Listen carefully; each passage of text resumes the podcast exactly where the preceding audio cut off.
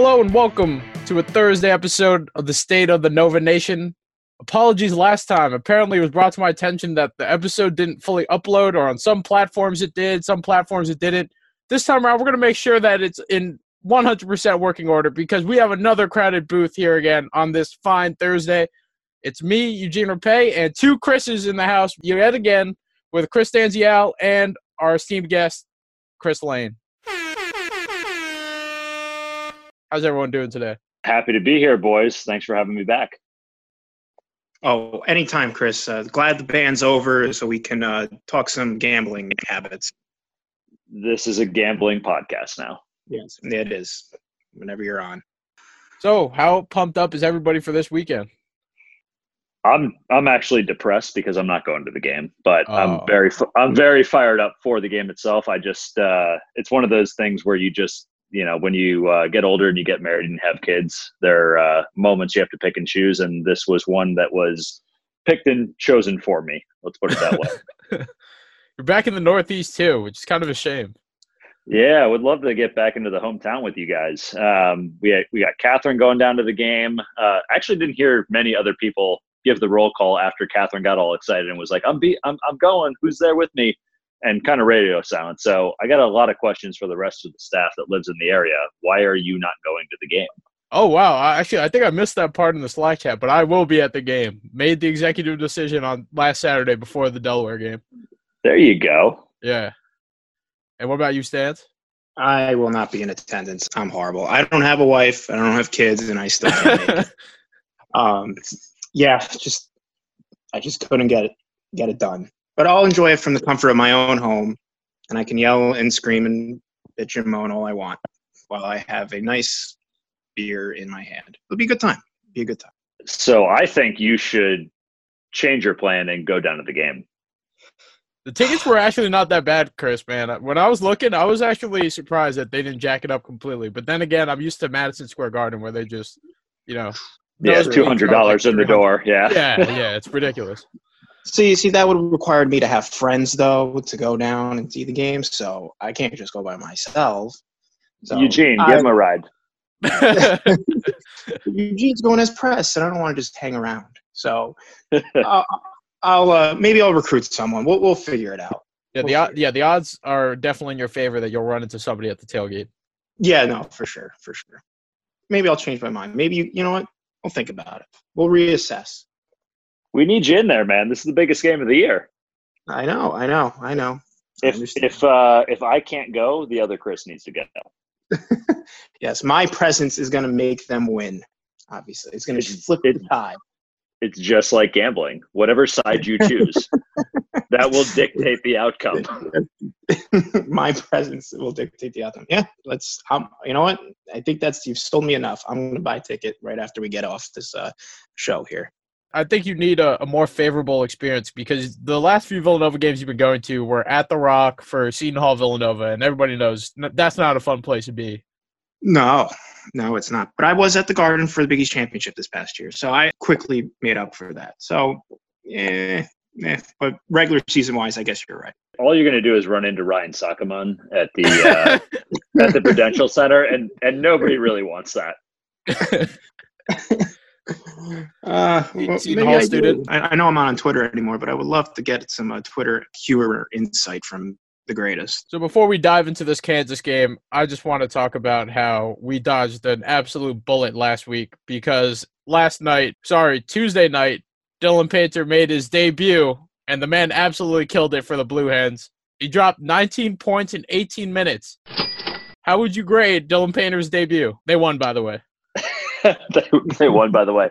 Yeah, complete A+ and complete bullet dodge. It's what we were talking about. You know, we thought this was just kind of stupid NCAA, bullshit and, kind of over manipulation of the rules, and nobody was happy about it. But really, I think what we learned is Jay Wright was running a little bit of a skunks operation, made sure that Dylan Painter could not take the floor against the Wildcats and embarrass him for running him out of the program. So, all in all, I'd say job well done. Dylan Painter off at Delaware, killing it over at Delaware, clearly, but also Villanova on the way out, so we can all walk away happy. Yeah, I'm with you on that, Chris. Glad he did not do the damage against the Wildcats. What conference is Delaware in again? They're in the CAA. Okay, so I think this is the beginning of the Dylan Painter CAA Player of the Year campaign. Please jump on the bandwagon now. I will be leading that charge for the rest of the year. Yeah, hashtag Dylan Painter Player of the Year.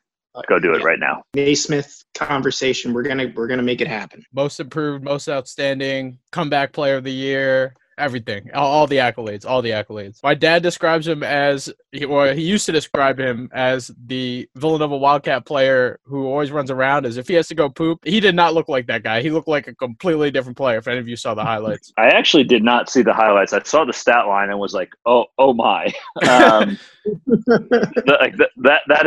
is quite the introduction to your new school. Clearly, he'd been charging the batteries like to maximum capacity there, and it was just like an explosion of output in his first game. And you know, who can blame him? Like the rules, I've been a noted proponent of, like, the rules suck. So, you know, I would have said, like, if he's going to transfer out of Villanova and go to Delaware, let him play right away. Like, who's he really hurting here? But clearly he had some pent up energy and aggression and went out there and dominated. So good for Dylan. We're with you, bud.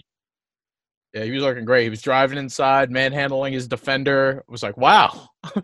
This is why Jay wanted to start him that first time. Just Jay Wright running one more guy out of the program. What are you going to do? I don't know how Tim Delaney's debut went, but I hope it went well. We love you too, Tim. Oh, yeah. Great guy. We love all those guys. Yeah, Tim's case was like a little bit more of a sad case of, like, I actually think he would have been a legitimate D1 player. And then, you know, you just have kept getting hurt. Over there, he had two or three hip surgeries in the course of 2 years. Like that ruins anyone. That was more of an unfortunate circumstance, but he was a good guy and a program guy who stuck with it, so we can all root for him. Totally. So this Saturday, the big one, over there at the Wells Fargo Center. Chris Lane won't be there. Chris Stanziel will be making his ticket purchase right after we get off the air. We got the Kansas Jayhawks coming to town, the second part of this home-and-home series. Jayhawks are coming in 9-1 as the top-ranked team in the country after losing to Duke by 2 in the Champions Classic at Madison Square Garden. They've come back and just torched the competition ever since, winning 9 straight. Most recently, they hung 90 points on the likes of Milwaukee and UMKC, blew those guys out after beating Colorado and Dayton, two at the time were ranked teams. Dayton's still in the top 25. Chris Lane, we'll start off with you. What's your impression of this Kansas Jayhawks team, and what jumps out at you when you look at them? Yeah, so we talked about this before air, and we kind of jointly agreed, like, oh wow, they've actually played a pretty good schedule. I think my impression of Kansas was mostly dated back to the Champions Classic where they lost to Duke, and then I watched a few Duke games, and Duke has obviously not looked like a world beater in recent weeks, and kind of thought, Oh, Kansas is gettable. They're not all that great. Like they're just a product of all the other number one ranked teams shitting their pants for the past few weeks, and now they're just the next one up, and we're gonna get them on Saturday, and we're gonna have a new number one on Monday. And dug a little deeper earlier today, and the schedule's pretty good that they've played, and they haven't been all that challenged in running train on, you know, the last 8 or 9 games or whatever they've played since they lost to Duke. So. I'm a little more like, oh, they're pretty good, and this is going to be, you know, a serious game in which, you know, while KenPom and some other metrics like ESPN's BPI have us as a favorite, I'm not totally sure that should be accurate, just looking at what they've done in their roster makeup. You know, Devin Dotson is a fantastic guard. I think he's the type of guard we traditionally struggle with, struggle staying in front of, and struggle keeping him out of the paint and making plays. And so that's probably worrisome thing number one is, how do you stop him when you've got, you know, Colin Gillespie, Justin Moore as your primary guards? Can you stick Brian Antoine on him for a little? Can you throw wings like Saddiq Bey and Jermaine Samuels at him? Like, how do you stop that problem? Because I think he's the guy that makes the offense go. Past that, I think it gets a little scary inside when you've got guys like Silvio De Sousa and David McCormick and Udoka Azubuike. Like, they've just got like a big line of guys that they can throw at you time and time again. And we all know that on our team, that's not really the style of ball we play. We don't want to be pounding it inside. We don't want to be matching up man to man, but this is something we're going to have to do on Saturday. On the flip side, I think offensively, we've got a big advantage over them. If they're going to run out guys like Azubuike and De Sousa and McCormick with our, you know, more flexible and positionless lineup, you can take advantage of that. And as we know, every time we play Kansas, they don't seem to have a big answer for how Villanova wants to play offensively. So maybe this time will be the time they learn to play Villanova properly and run them off the three-point line and force them inside. But I'm not totally counting on it. So I would bet on a pretty high scoring game. The metrics providers and the stats sites are favoring Villanova a little bit just because they're at home. They'll have the crowd behind them. And historically, I think Jay Wright's shown he knows how to beat a Bill Self team. So I can understand it from that angle, but I'm definitely a little bit more worried than I was earlier today when I just kind of thought out loud, oh, great, number one, Kansas is in town. We've seen that before.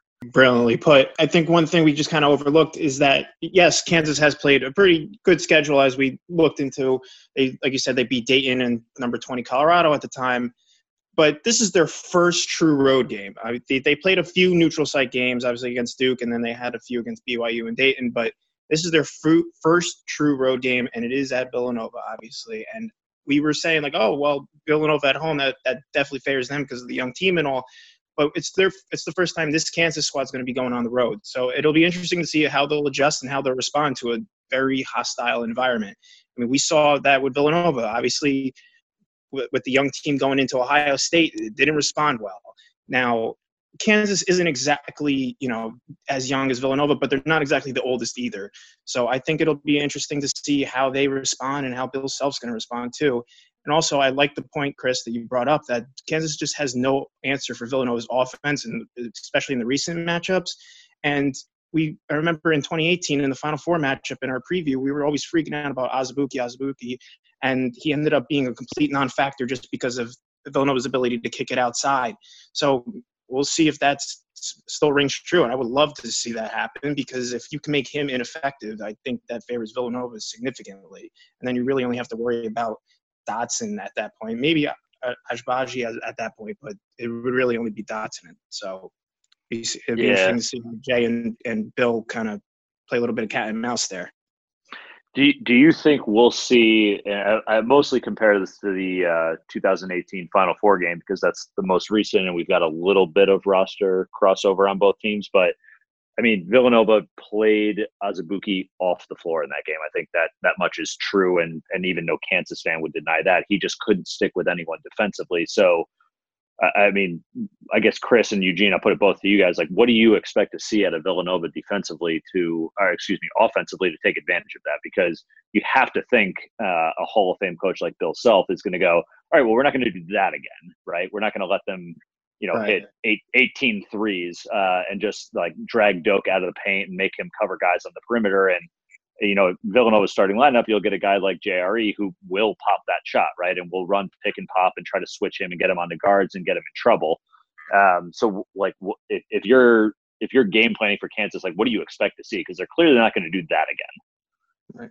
Eugene, I'll leave that up to you first. I've been trying to think of what's the best way to attack this team, because we could either see Villanova going back, riding the three-point line, settling it in the half court. Do you think they increase the pace? That's the thing. Like, I don't know what kind of offense we're going to see.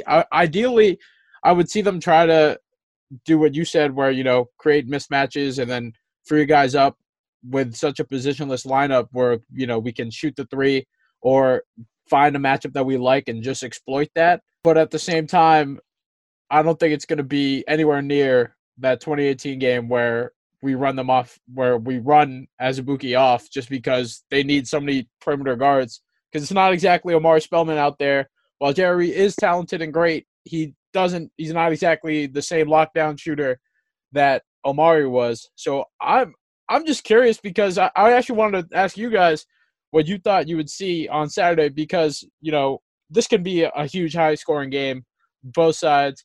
But I don't know if Villanova is going to push the pace and play along with them, fight fire with fire, or does Jay try to settle it down and go half court for most of the time? I have an opinion. So I don't know that you want to get into a sprinting contest with Devin Dotson. I don't know that. Yeah, I don't know that we have the horses to keep up with a guy like that. And he was, memory serves, I don't have the stats in front of me, he was pretty decent in the matchup last year at taking advantage of our guards off the dribble. And you know, Justin Moore, I think, has been a positive defender in his first year here, but I don't know that you can say the team is like one of my big gripes the last game was like, you know, first man is playing very aggressive D, which I'm okay with. I'll say that now. I want us playing aggressive D. I love seeing our guards and our wings get out on shooters and apply ball pressure. But if they get beaten, whether it's by a dribble drive or a ball fake or whatever to create some separation, we seem to have no defensive awareness whatsoever behind us, whether in the front court, help from the guards, whatever it is, nobody's at home. And so when you look at a guy like Devin Dotson, who has had a very, very good year so far, I think he's in the top 10 of KenPom last time I looked for player of the year, which is saying something even this early. He's attacking the rim relentlessly, and I can see him having a field day with us. And if you add the, you know, Villanova's missing shots or we're missing or we're turning the ball over and Kansas gets out in transition, you can see him really doing a lot of damage. So as much as I'm a let's push the pace and let's take advantage of this, I think this is very much a game where you need to be selective in where you're going to push that pace and where you're going to take advantage of run-out opportunities, which, you know, frankly has been a strength of Villanova all season long. So I think that works in our favor for the matchup, but it's not necessarily a game where I want to see us going all out, pace and space, attack. I think you've got to be a little bit more methodical here. And that's basically just going off of history versus Kansas. Bill Self has faced Villanova a couple of times now, never really slowed them down offensively. And so why would you change something that isn't broken is where I go. If he adjusts and we have a tough first half, I think you've got to go back to the drawing board, obviously, and figure out how do we change this up and make it work. And maybe pace is one of those things. But, it, you know, frankly, I think this may come down to can Villanova hit outside shots? They'll get the mismatches. You know, when you've got Kansas there, you know, three of their four top guys are interior post players. That's like what Villanova thrives on. That's the entire, you know, emphasis of the program is positionless, you know, skills everywhere, can take anybody off the dribble. This is a matchup made in heaven for them. So if they can take advantage of that, I think they'll have a great day. If they're taking advantage of that but not hitting their shots, it could be a very long afternoon. I just find it funny, Chris, that you last week you were kind of pushing like, yeah, these guys got to really get out and run the tempo and control the pace and be fast in attacking. But now it's kind of flipped on its head when you're going up against number one Kansas. Is there a reason for like your kind of shift in mentality there? Or like I know you were saying be more selective just because of Dotson, but do you think there's a more like is there a reason for that or no? I honestly think it's mostly Dotson and guys like Marcus Garrett can get out and run as well, but it's mostly Dotson, right? I think if you're going to say, look at this Kansas roster and how would you attack them? I think it like pace and a consistent attack off the dribble mentality and apply pressure and force them to make tough decisions. That's exactly the right way to go offensively because you've got guys like Azubuike and De Sousa and McCormick that frankly just are not suited to that style of basketball. So you can really see a world where Villanova's pushing it off, forcing those bigs up and down the floor, you know, forcing them to make tough decisions in the half court and having a really successful day. Where I get a little nervous about it is just the run out opportunities against Villanova's defense, which has not been good. And I think Kansas is not necessarily a team that is going to thrive on, you know, half court execution and, you know, shot making. They've got a very, very big size advantage inside. You know, frankly, I'm not sure how we match up with them inside. It's gonna be one of those like, you know, matchmaking exercises where you've just got to win the individual battles and be tough and stick in there as long as you can and take advantage of bad passes and you know, missed execution on the Kansas side and cause some turnovers. But if you get into a world where you're missing shots and you're allowing those bigs to rebound the ball, kick it out to Dotson quick. I think we've all seen enough of the Villanova defense to know that speedy, quick guards are not what they're good at defending. And so if you allow Dotson, if you make it easy on him, and easy for him is I'm in the open floor, I'm attacking the rim, I've got a one-on-one defender, and I can win that matchup every time, we're going to have a long afternoon. If you force them to, I think, execute a little bit offensively, I don't love that matchup, but it feels a little safer to me because I'm not sure Kansas is going to be a team that's raining threes down upon you and kicking it out and just making life awful for you. They're going to kick it inside. They're going to try to use your bigs. And I think Villanova historically, defensively, which is not the strength of this team right now, obviously, but historically they've been very good at trapping in the corner, help defense, using undersized wings and bigs to defend those traditional post players. That's something that's in the DNA of the program. So I'd lean a little bit more to, don't let Azubuike pin you in the low post, but make De Sousa catch it in the high post, make Doak catch it there in the high post, make McCormick catch it in the high post, and make them make tough decisions and play straight up defense. That to me feels a little bit more of a successful strategy against Kansas rather than like all out, like run them off the floor, which, I think we've been good there. I just worry a little bit about a guy like Devin Dotson, who is elite in that aspect, taking advantage of us there. And not only is he good on the offensive end, Dotson's a heck of a defender. I've seen him go to work against guys like Marcus Howard and just completely take them out of games. And that's the thing, I don't know. I've kind of conceded that we're going to have a hard time on defense. I'm just more concerned right now with how do we attack them on offense, because it is easy to say, and that's kind of why I struggled to answer your question earlier. It is easy to say, go with what hasn't been broken, knock down threes.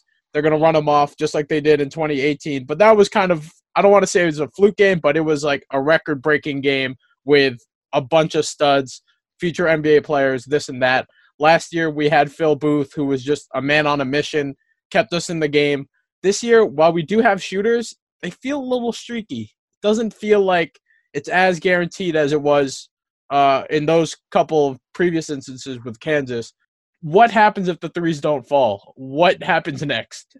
My gut is that a guy like Cole Swider is pretty big in this game. His three-point shot, to your point, will open up the floor and will force some of those overreactions on the Kansas defense. But he's going to have to play because he's a guy that can stretch the floor. So you're going to trade off on one end or the other, pick your poison essentially. So do you want Cole Swider's offense and his ability to stretch a guy like McCormick or De Sousa out onto the perimeter? That's great. But on the defensive end, you're going to be matching him up against a guy that he's clearly overmatched against. So that's going to be, I think, position A for Jay Wright is decide early in the game what's more valuable here. Is it the threat of offense or is it the liability on defense? And it's not a Cole Swider thing. I actually think it's a position a team-wide thing across that position. I don't think Robinson Earl is going to have a successful day against Azubuike. Don't think Cole Swider will have a successful day against anybody he's guarding. I don't think Demir Cosby Roundtree is necessarily going to have a successful day against anybody he's guarding. So the goal on that end becomes make life difficult.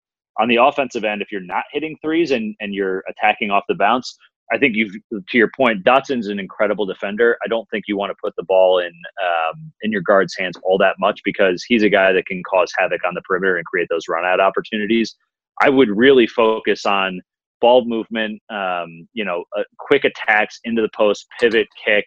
That's the thing that's been successful against Kansas in the past. You don't necessarily need the three-point shot to beat them. We saw that in the 2016 championship game, that you can beat them inside. You can beat them with ball movement. You can beat them with backdoor cuts. That's where I would focus my effort, and I think this team is built to succeed at that. But I think the first outgoing strategy of the game is clearly going to be drive, kick, try to hit down shots, and force Bill Self to adjust his lineup. Because if we allow Kansas to put on two or three big guys at a time, they're going to eat us alive offensively. And if we're not making shots, there's no punishment for them on the defensive end. So if you're not making those three-point shots, I'm not sure there's an answer to the game. It probably means Villanova loses, to be quite honest with you. I think that's the strategy you have to roll because it plays to the strength of your offense and your roster makeup. You got to my belief is always play to your strengths. Don't try to just put yourself into a box and adjust to what your opponent wants to do, because the odds are when you're playing a team like Kansas, if you say Kansas is really good at pushing the ball inside and playing ball screen action and getting it to those front court players, and we've got to defend that, all you're going to do is allow them to get the ball into those positions and try to defend it, and they'll beat you more times than not. So you got to apply pressure at the other end and force them to adjust, which Jay Wright, much to his credit, has done very successfully in the past, and I expect to see more of the same on Saturday. So I just want to touch on a point you were just saying earlier that, to kind of neutralize Dotson, you don't really want to have the ball in your guard's hands as much as you really would. Do you think maybe a counterpoint to that or to counteract that, you think Saddiq Bey at point forward would kind of work with that? So kind of stretch the floor and maybe get their forwards out in front and then maybe kind of swing the ball around from there? Or do you not think that's a great idea at all? No, I think, you know, if you look at how teams have defended Villanova so far, nobody wants to let Colin Gillespie bring the ball up the floor, which, for right or wrong, whatever you think that opinion is, that has clearly been the scouting report. We saw the Big Five do it over the past couple of weeks and just deny ball entry to him off of any inbound pass, which is interesting to me because I'm not sure we've seen Gillespie be the type of ball handler where, like, he's the guy you don't want having the ball in his hands. Let's put it that way. I think he's been very, very good this year and certainly exceeded my own expectations for him, but I'm not sure that's like the strategy I would deploy against Villanova. So if you think Bill Self is going to follow the scouting report that's out there, I think we'll see a lot of Dotson ball denial against Gillespie. So I think naturally you'll see Moore and Saddiq Bey and others bring the ball up the court, which is, frankly, it's totally fine in Villanova's offense. We know it's it's an initiation offense. There's a lot of off-ball movement, and unless you have a guy like Jalen Brunson or Ryan Arcidiacono, who's an upperclassman who's been in the program for several years, you don't need that traditional point guard type of role to make the offense work. Now, what I think is interesting to your question, Chris, is with Saddiq Bey, he's a guy you can actually take a lot of advantage of his matchup on whoever's guarding him. So I would expect to see a guy like Ajabayi or Marcus Garrett guarding him, just given the size profile and knowing that, you know, Bey has been, you know, bullying guys inside. I think those are guys that can match up with him a little bit, but it really begs the question of, like, how do you defend a guy like that? Because we've seen him be basically unstoppable the last few weeks, albeit against inferior competition. But at his size, his strength, a guy like, you know, Silvio De Sousa can probably hang with him inside, but can't stick with him on the perimeter. So it's a good point. He may be a focal point of the offense and somebody we run a lot of offense through. I'm just not sure that, you know, we can win a battle of two-point shots running it through Saddiq Bey when we're going to get pounded on the interior on the other end. And quite frankly, Saddiq Bey will pick up some fouls trying to play defense in that process. Who's going to be your player of the game this Saturday? Who will be the key guy? Stans, we'll start off with you. Stans, man, let's have it. Chris, you kind of read my mind before when you were talking about the team, and I really wanted to go Cole Swider. You know, when you were talking about how to beat Kansas, I was all thinking about Cole Swider. I'm like, he's the perfect guy for this. But, you know, for the sake of being different, I'm going to go Jeremiah Robinson Earl. He's going to have to stretch the floor. He's going to have to hit those outside shots. And it would be a perfect way to neutralize Azubuike and run him off the floor, like you said, as Villanova has done in the past. And to keep that tradition going, he's going to have to come up big. And I think that's why I'm going with him. I think that's definitely going to be a pretty solid matchup to watch for. I know that's going to be one that I'm going to be very curious about, just because you have youth versus experience. And also, you want to see how the five-star Frosh does up against an actual big man. Like, not only is Azubuike built like a brick house, he plays like 1-2 on both ends of the court. And I want to see how Robinson Earl deals with that. I don't think he's really been tested by those true physical big men or those true physical big guys down low, at least not that much this season. And I want to see how he'll have to deal with a full game of some guy like Azubuike down in the post. But my guy to watch for, I'm going with Saddiq Bey. You know, he's been playing very well lately. And I want to see if he can continue it and have one of those signature career, like, season moments. And no better way to do that than have one against Kansas under your belt. So I'm going to surprise you with mine. I've been not the biggest fan of him in past years, but I think Colin Gillespie is going to have a monster game on Saturday for a couple of reasons.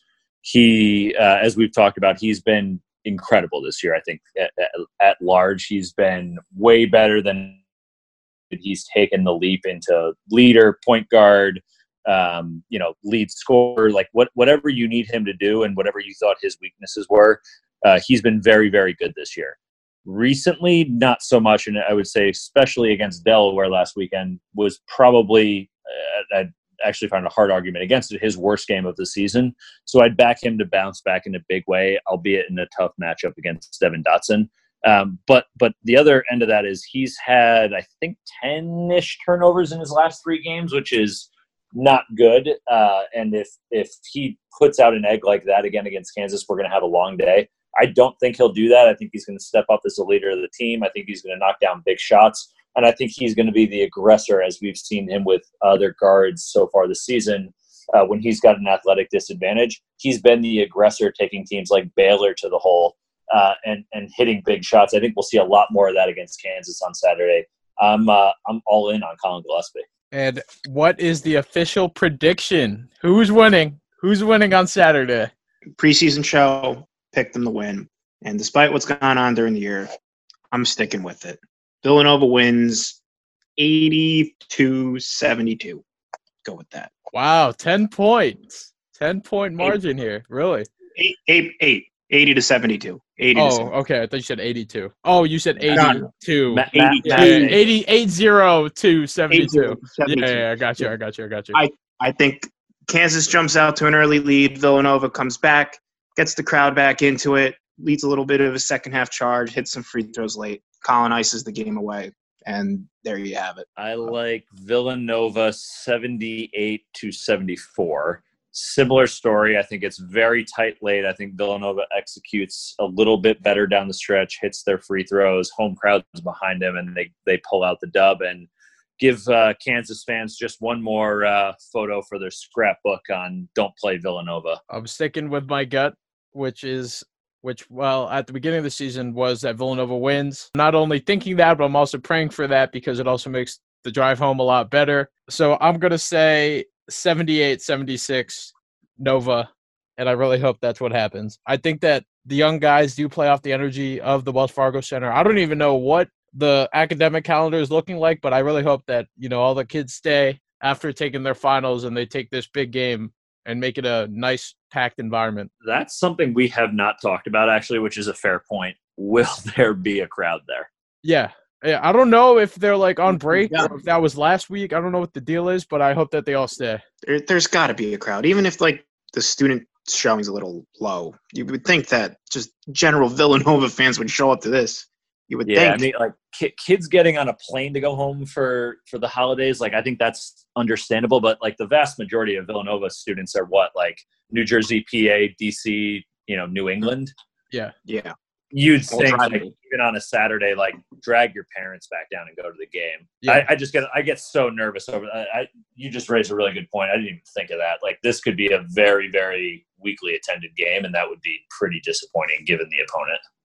Yeah, because, you know, there could definitely be bodies and seats, which, you know, 15,000 Villanova fans.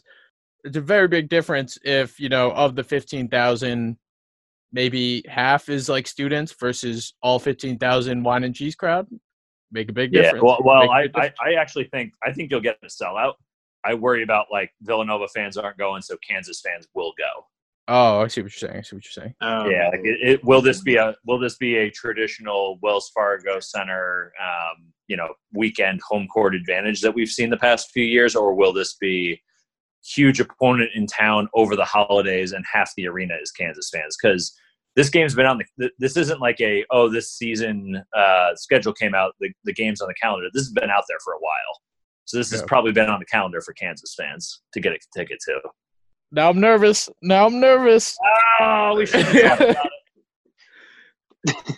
We couldn't talk this before the predictions. Now I feel – I don't know. Yeah. Nah, dude. Changing my whole prediction because a few students can't attend. Back to Kansas. So we got a clean sweep. Yeah, clean sweep. On a Villanova podcast, we're all predicting Villanova to win. More optimistic this year than last year for sure. Which oh yeah, yeah. Last year I would definitely have not predicted a Villanova win at Allen Fieldhouse. Or let alone have that game be as close as it was last year. Right. Yeah. That was actually a good game last year. Oh, yeah. We were right there the whole time until, like, the last couple minutes. Great game from Phil Booth and Pascal. The legends. Yeah. All right. So it's that time of the day where we stop what we're doing, pop open the mailbag, and because Chris Lane's in the house, you already know that the DMs, the mentions, the emails, the comment section – the questions, the mailbag is popping. So, are you guys ready to tackle this thing? Let's do it. Oh, I'm ready. I'm just disappointed I didn't get more weird questions when I said ask me anything. You had your own little AMA? Hold on, let me put this on. I fired out there and just said, hey, ask me anything. I'll answer anything you want. And I got one good question, but I got a couple of like serious, like, what do you think is going to happen? Like, dude, come on. We're already going to talk about that. I want to talk about weird stuff here. All right, let's start off with Fred Rung because he was so psyched to see you were back on the show. Well, first he tweeted at us And then he said, is the Chris Lane ban permanently removed? What's the best on-court advantage that we have over Kansas for Saturday's tilt? So I guess we answered the first part of that question, and I saw he tweeted you one, but what is the best on-court advantage that we have over Kansas for Saturday's tilt? Ability to shoot from the perimeter, like full stop. That is the matchup we need to take advantage of. Like we mentioned before, guys like Swider, guys like Moore, Gillespie, Robinson Earl, Jermaine Samuels, like everybody's got to be making shots, and that will open up everything else. If we're not making shots, I think they will sag and let us try to shoot over them and hope that we don't make shots. And if we don't, we'll lose. If we do, I think we're in the game and we have a very good chance of pulling out the victory. Yeah, I agree, Chris. Three-point shooting, plain and simple. Just like it has for the last couple matchups. For every year. Yeah. Let's just firebomb them from three and get it over with. Mm-hmm. Fred had one last question. Game beverage choices. Why isn't it just whiskey every night with this team? He actually asked, why isn't it just fucking whiskey every night with this team? Sorry. Yeah. Can't censor. I have to keep it authentic. You can bleep that out in post if you want. I just wanted to make sure we actually got the question right. But it's a fair question because the team's a little stressful at this moment in time with their second half drama show and making every game close. But I would actually answer this as a serious question to Fred, who's near and dear to my heart. He's very engaging on Twitter always. And so, Fred, I love you. But it's not just whiskey every night. You have to expand your palate, and it can't just be a violent drinking game of I'm mad at the Villanova Wildcats. They provided us a great last few years. This has been, I think we can all agree, the best 5-6 year stretch in program history where it's just win, win, win, and everything's good and we're having fun. So, you can't just drink whiskey for that. You got to go tequila. You got to mix it up. You do a little wine, have some beers in there. You got to have as much fun as the team is having. It's not just all raining threes. We're throwing some alley-oops. We're having some dunks. We're laying the ball in. We're creating a press. We're running the fast break. You got to mix up your options there. It can't just be run the same thing every night because that's how you shoot 4 for 34 from three and lose the pen. I want to throw one in there. Do you have any IPA recommendations? I'm trying to expand my palate. I know you're a big beer guy. I am actually a pretty big beer guy. It depends. Like I'm a big drink local guy. So wherever you live, I would just say don't go buy, Budweiser or Lagunitas or whatever. A good IPA, and those are very good beers. Like Lagunitas is one of my favorites, but don't go buy that at your store. Drink local always. Support your local breweries, and there are a ton of local breweries doing really good things right now. I obviously just moved, but when I was in Atlanta, Scofflaw Brewery, their basement IPA and their POG basement IPA are two of the best beers I've ever had my entire life. And so if you're ever in the Atlanta area, highly recommend those. Have you ever had Sloop Juice Bomb or something like that? It's something like the Sloop Juice. IPA. I don't think so. Where's it from? That's an excellent question. I don't know. From the Sloop. It's just Sloop. For you. It was delicious. It was amazing. And then another one, Ithaca Flower Power. That one's like a little more like if you're in the Northeast, you've probably seen it around. I'm getting very much into the like New England style of IPA. I had a M43 the other day, which was like knock you off your rocker, like like proper pint can, yeah. Like nearing double digit in alcohol content. I had one of them, and I was like, I told my wife, I was like, this is one of the best beers I've ever had, and please hide these in the back of the fridge so I don't get into them anytime soon.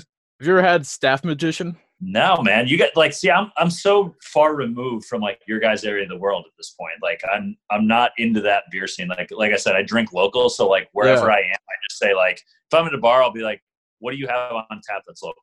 And they'll you give you 3 or 4 options, and I just say yeah, give me that one. And for the most part, I don't pay attention to the name, which is that's more of a commentary on me than anything, but I just try to understand when I travel to the same 5 or 6 cities a lot of the time, so I kind of just try to understand what's the Toronto beer scene like, what's the Denver beer scene like, what's the New York beer scene like, and I don't get into much of the New Jersey, Philly, the microbreweries around there, which is pretty disappointing to me.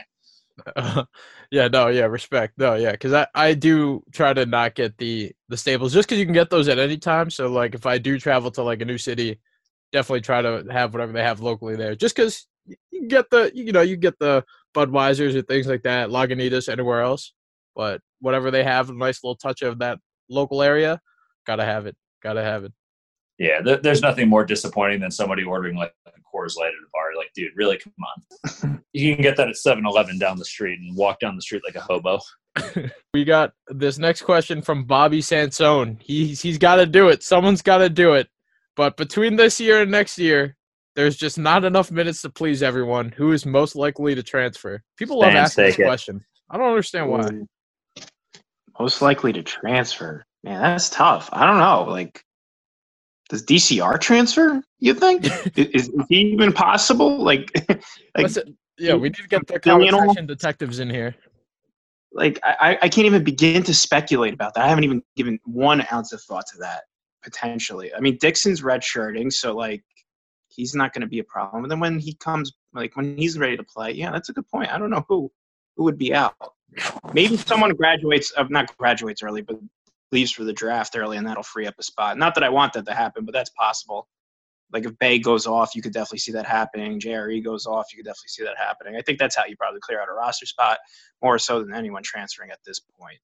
Yeah. But DCR, if I had to pick one, it would be DCR. But I'm with you 100% there. Like, I think, you've got Caleb Daniels sitting out this year. So, like, the worst thing you're going to do next year, because we're not recruiting anybody in 2020, is you're bringing Caleb Daniels into guard mix, which right now primarily consists of just two guys. So I'm not sure, like, there's a real threat of, Gillespie's going nowhere and Justin Moore is clearly going nowhere. So you're bringing a third guard into that mix who's very good. Things are definitely more crowded, like on the wings and in the front court. But again, you're not bringing in any new bodies next year other than Eric Dixon, who, clearly adds a capable player to the rotation or to the potential rotation. But I don't know that I would bank on anybody transferring. I think the more likely scenario is you get somebody who leaves early, whether it's Brian Antoine or Jeremiah Robinson Earl or Saddiq Bey, and that would be totally fine. And I think even in that scenario, if somebody leaves early, that just enforces the principle that probably nobody else is leaving because playing time frees up. If everybody comes back and you're making Dixon and Daniels eligible, I think you do run into a how do we play 13 guys all of a sudden issue? And so you probably do run into a situation of somebody's leaving.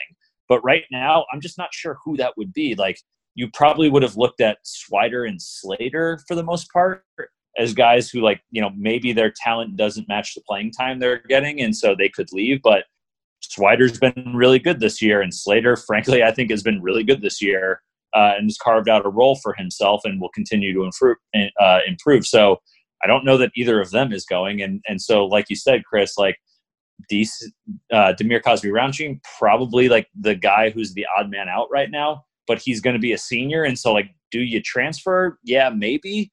But you probably got a grad transfer. And is he on pace to graduate in 3 years? I honestly have no idea. So I would lean, I don't know that there's a clear-cut transfer. It's a little bit of a cop-out, but I think that's the correct answer is we just don't know yet. And as the season goes on, we may get a better indication of guys carving out roles in the rotation and who's the odd man out heading into next year. I'm totally not concerned with the transfer, and I'm not panicking too much about the recruiting scene. I know that that's been another question that we've also received here. Why haven't we gotten or really locked down guys for next year? And I just think, we're at the point now where we could just roll up to gym, see a 4-star guy, and I think we can get involved in recruiting season late. So I'm not too concerned with filling in holes or gaps. And I don't think anyone's in danger of transferring because, yes, while we can say DCR, like you said, Lane, you're going into your senior year. Do you really transfer? Doesn't really make sense. And I think he really likes being at Nova despite the circumstance right now. Yeah, the people who get upset about the recruiting thing, it's just don't be an asshole and look at the roster.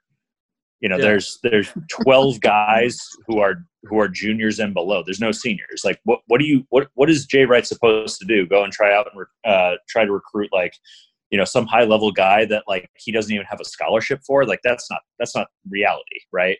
So if we get to a point where we think somebody's leaving early, I suppose you could see him in the spring, maybe try to bring somebody in. But even at that point, you'd have to lose 2 or more guys to really feel the need to bring somebody else in next. Ideal roster balance, but you deal the cards that you have, or you play the cards that you have, and you see it through, right? And you adjust in the next couple of years, and I think Villanova will be completely fine there. And you know, fans get all excited about recruiting and like, who are we bringing in and all that. And it's like, guys, the reality is like, we may be bringing back all 13 guys next season, and preseason expectations, if that happens, should be Final Four. And that's a very good thing. Like, recruiting shouldn't matter in that scenario. And next on people panicking and whether or not we should pour some cold water on it. This one from Sam Newberry. He wants to know why y'all panicking when you're still going to win the Big East and make the NCAA tournament easy. Sam is a Marquette guy. For anybody that doesn't know Sam on Twitter, he's at Newby. That's NEWBY22. He's actually a very fantastic follow as far as Marquette fans go. So I would encourage you to follow him on Twitter. And he's a good guy to engage with, and generally just a very nice follow on Twitter as far as basketball content goes. But we had a running joke a couple of weeks ago where I basically just said, you know, I'm a little worried about Villanova. Really was like, I'm a little worried about Villanova because the talent of this team does not appear to be reaching its potential probably as quickly as we need it to. And there's plenty of season left. We haven't even started conference play, but I think the holes are starting to emerge on the defensive side where you say, you know, hey, this is unless this gets cleaned up, this team is probably not going to go deep in the NCAA tournament with a KenPom defense in the 80s and 90s, right? So I told him, I was like, you know what, like, you know, Villanova, a down year, we're probably not going to win the conference, like, not expecting much. Next year's our year, don't worry about it. And he got all upset about the whole thing. Was like, you guys are still going to win the Big East, you're still going to dominate, like, F you, like, stop this whole thing. And I was like, yeah, it's a little bit of a bit, but like, there is some truth in that statement, I think, where it's like, this team is very, very good offensively. I think we all acknowledge that. They've got a lot of weapons, a lot of tools, and they will not struggle, I think, for the most part, although they did against Ohio State, but they will not struggle for the most part to keep pace with teams offensively for most of this year. Where you get worried is on the defensive end, because Jay Wright teams typically get better defensively. This team has gotten worse as the year has gone on so far, if you follow the metrics. So it's a little concerning in that point, because when you look around the Big East Conference, there's a lot of good teams this year, and Villanova's probably not going to outscore all of them. So, you know, that's one thing that really needs to get cleaned up if Villanova's going to be the elite team that we hope and believe they can be. But, you know, just to rag Sam a little there, I do think Villanova's still going to win the Big East. Yeah, Sansa knows we do not really panic on this show. Well, lately we haven't. I would say the year we panicked the most was 17-18 of all freaking years. So, just because that's just the nature of who we are. And we wouldn't have content, #content for everyone if we didn't do that. So, yeah. I mean, that's maybe actually a good question. Maybe we can finish this whole thing on is like, where do you see – this is our last big out-of-conference game. Like, where do you see this team going this year? Do you think they're Big East title material? And I know, like, you know, Miles Powell's hurt and Marquette hasn't looked great. And, you know, I think the general consensus is like the top of the Big East is not that great. But like the conference on a whole is like basically all top 100 teams this year, which is the first time in a while that's happened. So, you know, is this a title winning Villanova team as you see it right now when you look at the rest of the conference, or is there a lot of work to do if this team is going to continue their dominance in the Big East? Well, there is a lot of work to do, and I kind of agreed with every point you were making earlier of what they got to fix up. But, I mean, as we sit here today, like you said, like Marquette looks just off. Seton Hall's collapsed already, and it's not even January.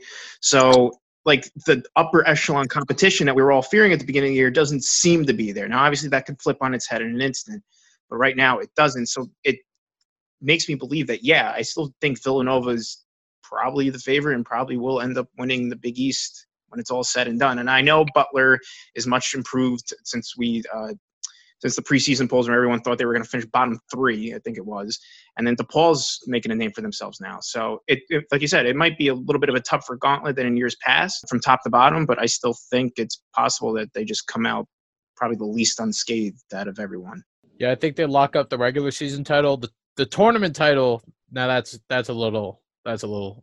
Yeah, that's always a toss-up. Yeah. That's like, you know, who's hot that week. I don't think that's ever like an indication of who the best team is, unless you're like far and away the best. But yeah, I'm kind of with you guys. I get a little nervous. It's just like the defensive quality right now is like disturbingly bad for a Villanova team. when like, you're struggling against, Penn and St. Joe's and Delaware, like is getting easy buckets on you. You're kind of like, what on earth is happening here? Because it's like basically down to fundamentals. And so when you struggle against bad quality teams, it's very hard to envision a season in which you can get through the grind of a Big East season when like DePaul is suddenly good, right?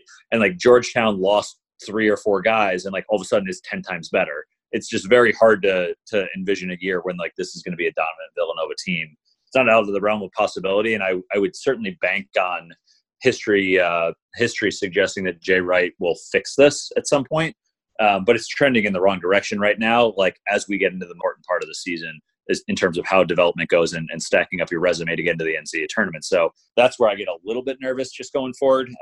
I just kind of lean on this team is clearly super talented. There's still upside in guys like Brian Antoine. And I think as we get into Big East play, you'll see them start to fix some of those defensive issues. And the offense is clearly already clicking at like at an insanely high level. I think they're still number 2 or 3 in the country in offensive efficiency. So that's not a concern at all. And if you can still put up 70, 80 points a game, all you've really got to do is lock in on the defensive end, and we should hopefully see a pretty good conference season out of our guys. We do have a couple more questions here, and I just want to hit these rapid fire.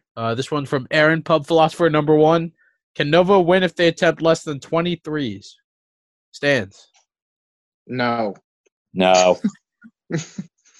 Yeah, I think that's we're going to see a lot of shooting, and hopefully less sleeping in the streets. Actually, so I would argue, I still think the answer is no. But if Kansas defends Villanova the way that everybody else has in recent weeks, where they are completely denying the three-point line, I don't think you want to be forcing threes. You can beat them inside if they are extending that pressure that much out to the three-point line. I don't think that's the optimal way to win. Fair point. And this is from John Palm. Who will get less minutes in this game, DCR or Antoine? Seriously, I trust Jay will work in Brian Antoine more as he gets stronger and more in rhythm with the team, but DCR has not looked good since day one. What gives? I still think DCR probably still gets less minutes. That's just the way the rotation is right now, and I agree with John that Antoine's going to get worked in more and more. Now, is this the game where you work him in more? Probably not, but I just don't see DCR playing all that much just for like the rest of the year, unless someone gets hurt. God forbid. I don't know that I would want to see it, but I do think we might see Cosby Roundtree more this game than we're accustomed to, and that's I think we talked last week how Demir has really been suffering from us playing inferior opponents with not much size, not much traditional post presence. I think this is one of those games where you do need him. McCormick and De Sousa and Azubuike all game without him. You'll just get killed inside. People will pick up fouls, and he'll need to come on the floor. So I do think we'll see extended minutes for him on Saturday just purely for defensive purposes.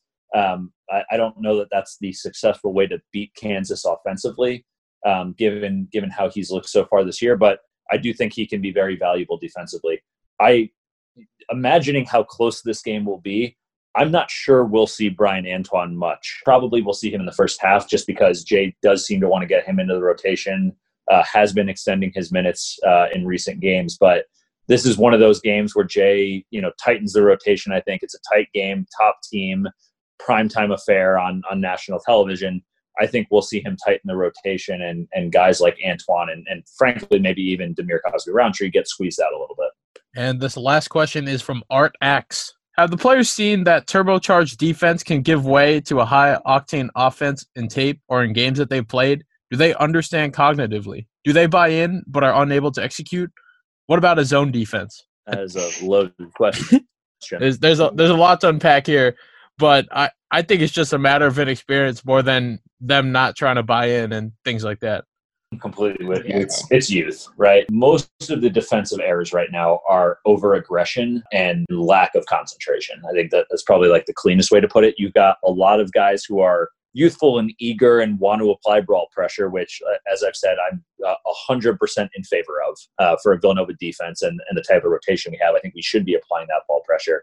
But the concentration on the back end where guys need to be, have one eye on their man and one eye on the ball and help when needed, just hasn't been there, and so we're getting carved open defensively. I think it's honestly as simple as that. Yeah, I agree with you there, Chris. And with regards to the zone part of the question, I mean, I feel like every year there's just that like few stretch of games where we're all just clamoring for zone and it just never happens. So don't think we're ever going to see an extended zone defense from this team, like pretty much ever. I think zone sucks. So I understand it as like a mix and match, like throw a curveball at an offense type of tactic like Jay Wright did in the 2016 national title run. I thought that was like the perfect use of throwing a matchup zone or any type of zone out there.